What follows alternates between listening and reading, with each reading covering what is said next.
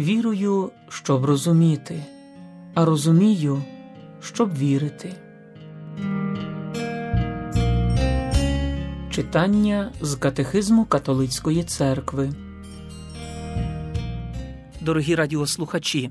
У нашій катехизмовій мандрівці ми вже кілька зустрічей підряд читаємо про молитву.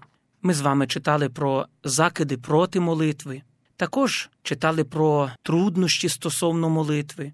Минулої зустрічі ми читали, зокрема, про те, як боротися зі спокусами у молитві. І сьогодні, продовжуючи цю тему, почитаємо про синівську довіру, яку слід виявляти під час молитви.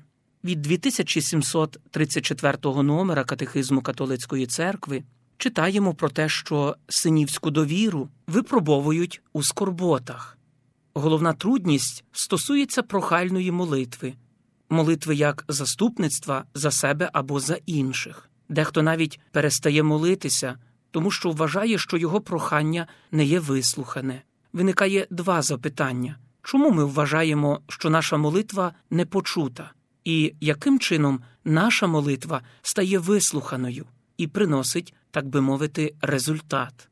Отож, чому скаржимося, що ми не вислухані? Катехизм зазначає, що насамперед варто було б констатувати одну дивну обставину, коли ми прославляємо Бога або взагалі дякуємо йому за добродійства, ми ледве задумуємося над тим, чи приємна йому наша молитва а на наші прохання ми вимагаємо очевидного результату. Отож, який образ Бога мотивує нашу молитву? Чи він є засобом для користування, чи Отцем Господа нашого Ісуса Христа? Зрештою, чи ми переконані в тому, що не знаємо, про що маємо молитися, як належить, як про це написано у восьмому розділі послання святого апостола Павла до римлян? Чи, зрештою, просимо ми в Бога відповідних благ? Отець наш знає, що нам потрібно, перш ніж просити в нього, адже так навчає Ісус. Проте Він також чекає нашого прохання, бо гідність Його дітей у їхній свободі. Отож треба молитися з Його духом свободи, щоб уміти істинно пізнавати Його волю. Ви не маєте, бо не прохаєте, ви прохаєте, та не одержуєте, бо прохаєте не на добре, і щоб ужити на пристрасті свої. Так написано в четвертому розділі послання апостола Якова.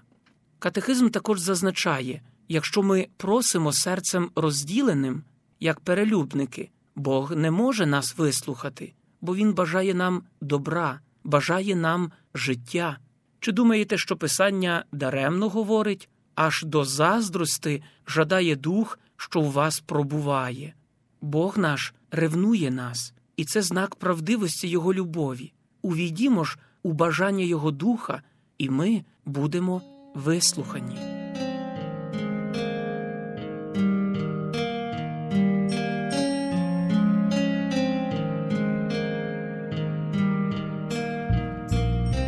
Яким же чином наша молитва стає дієвою?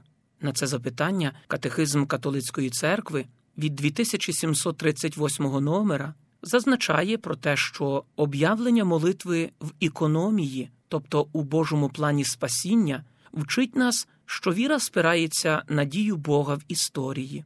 Синівська довіра зроджується завдяки найбільш визначній його дії, страждання і воскресіння Його Сина. Християнська молитва є співпрацею з Божим провидінням із задумом його любові до людей. У святого апостола Павла ця довіра є сміливою. Вона ґрунтується на молитві Духа в нас і на вірній любові Отця, який дарував нам свого єдинородного Сина. Перетворення серця, що молиться, є першою відповіддю на наше прохання. Молитва Ісуса робить християнську молитву дієвою. Він є взірцем християнської молитви, Він молиться в нас і з нами. Поза як серце сина шукає тільки те, що подобається отцеві, то як серця усиновлених дітей можуть більше прив'язуватися до дарів, ніж до їх подателя. Ісус також молиться в нас, в нашому становищі і для нашого добра. Усі наші прохання були раз і назавжди зібрані у Його зойку на хресті і вислухані Отцем у Його Воскресінні. Саме тому Він не перестає турбуватися про нас перед Отцем.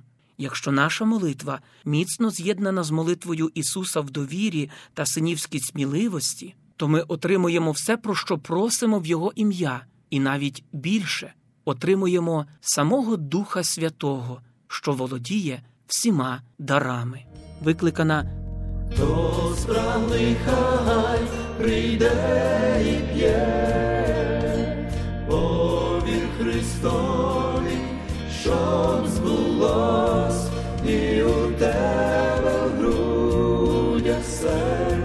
je, tačina pjeca